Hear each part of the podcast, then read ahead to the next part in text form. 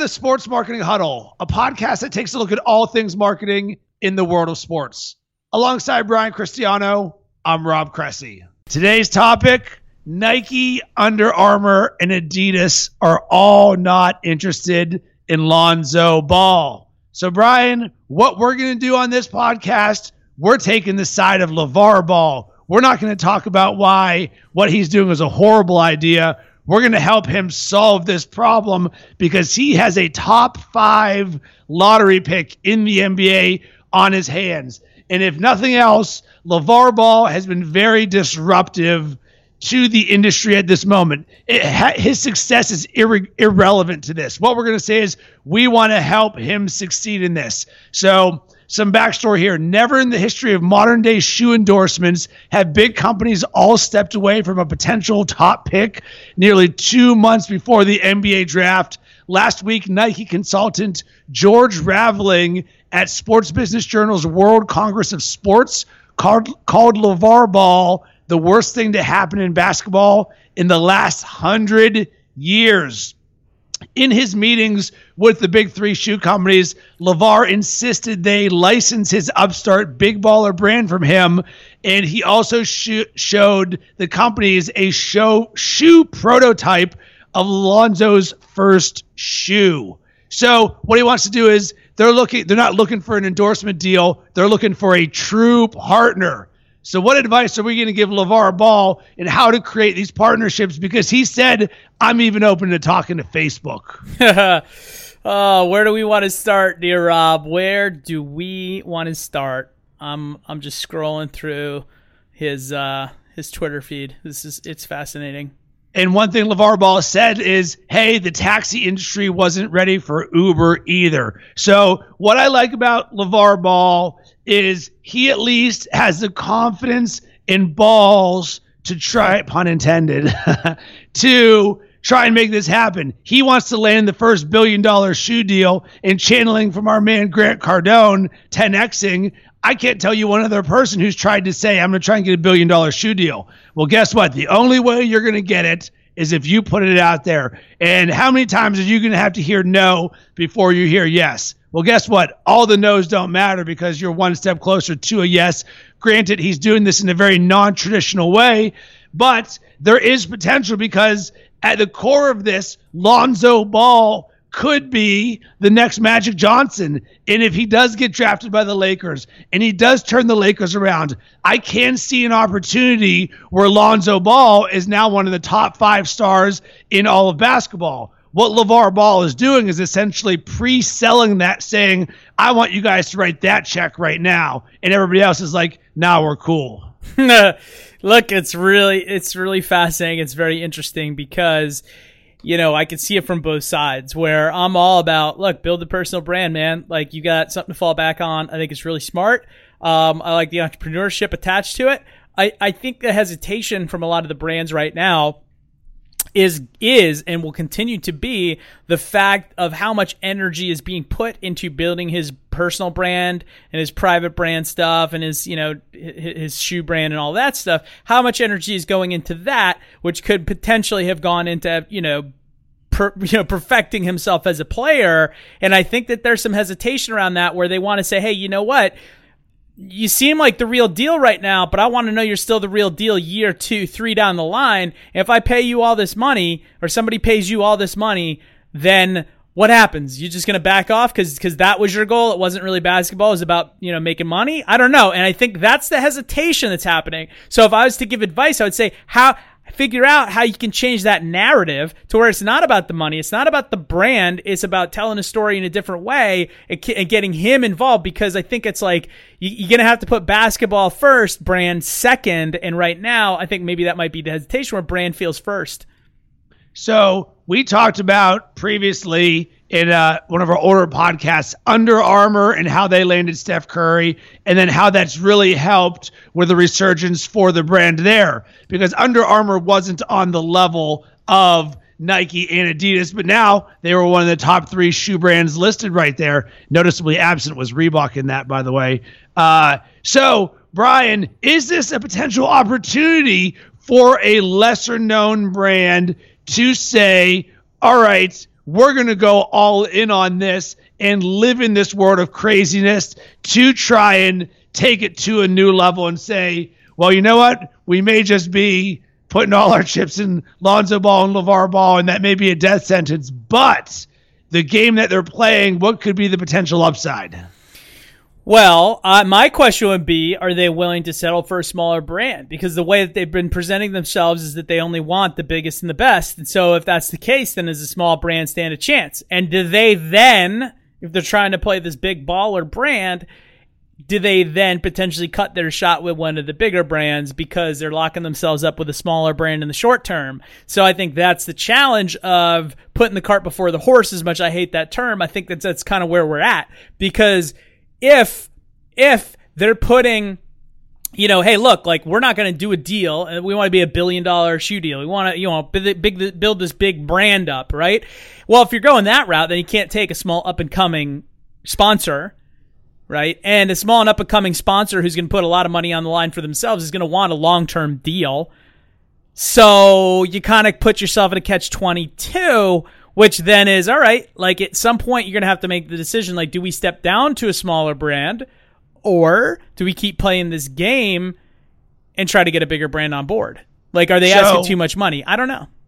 Let's remove shoe brand from this equation, because he mentioned Facebook. So if he's already created his own shoe prototype, is would there be potential options outside of shoes where he says, I just need to try and generate as much exposure as I possibly can to Big Baller Brand, because that's what's going to help me grow this to be the monster that it is around Lonzo and his two other sons there. So he mentioned Facebook.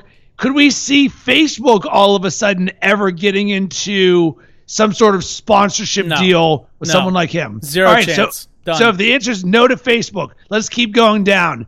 At at what brand level does this become interesting, and who could that potentially be if it's a non-athletic shoe brand, if anyone? I don't know, because here's the other challenge, I think. I'm thinking about this of, like, look, I obviously got a lot of sports clients. I'm like, okay, like, what? Cl- I'm not going to mention them on the show, but, like, all right, what clients could theoretically sponsor sponsor them that could get involved? And I'm thinking about it, and I'm thinking about the questions that they would ask me, and I'm like, well, here's a question. Like, okay, genuinely. Um, like, I'm trying to find a win here, and I'm just not finding it, right? Because if Big Baller Brands is where, what, you know, the, the brand, well, where does me, if I'm going to give you my brand equity, I'm going to give you my money, where does my brand fall into this? Because you're making hats, you're making shirts, now you got shoes, apparently, you're trying to get off the ground. So what do I bring to the table that you're going to promote that gets me equity other than me giving you money? That's, I think, maybe might be more of the challenge for them right now, is because it's not just the personal brand. They have a company that they're trying to grow. And so at what point, like, what is, what is, what does my company get out of giving them money? It would, would be my client's questions. And I, I don't know. So would we like to see Big Baller Brand become the Truman Show? Is, so if we want as much exposure possible, let's have a camera crew around the family twenty-four hours a day. Like, is it possible? I don't know if that, anyone cares enough. Well, I guess that's the thing. Is it possible for him to organically build this to the level that he wants to? Yeah, without have some fucking patience. Have some fucking patience, dude. How old's this kid? I forget. I'm not trying to be negative. nineteen. Okay, you're nineteen years old, dude. You got a brand. You're building up your personal brand equity. You got a shot to be a big shot in the N B A if you if you keep pushing. Dude, become a big shot in the N B A.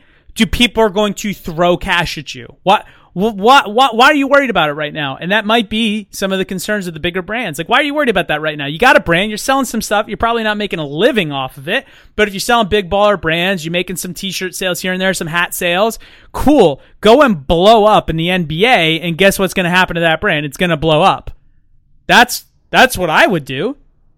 So is the takeaway from this the misplaced focus? Yeah. That they're putting the wrong thing before yeah. they should. That, hey, we're putting this brand first, but listen, everything's going to come to you once you deliver on the court, because the proven model is there. Yeah. It's just that LeVar Ball wants to be disruptive, but Is it almost he wants to be disruptive despite the fact that there may not be a need for it? There's not a need for it. Why do I need to buy this Big Baller Brand's hat? Like, look, I might want to support them and I think they're cool and that's cool and I might buy a hat. But like, if you're, if you're also then trying to get equity and cash through sponsorship from a brand, well, everything you're selling is competitive to the brands that play in this space. Shirts, hats, sneakers.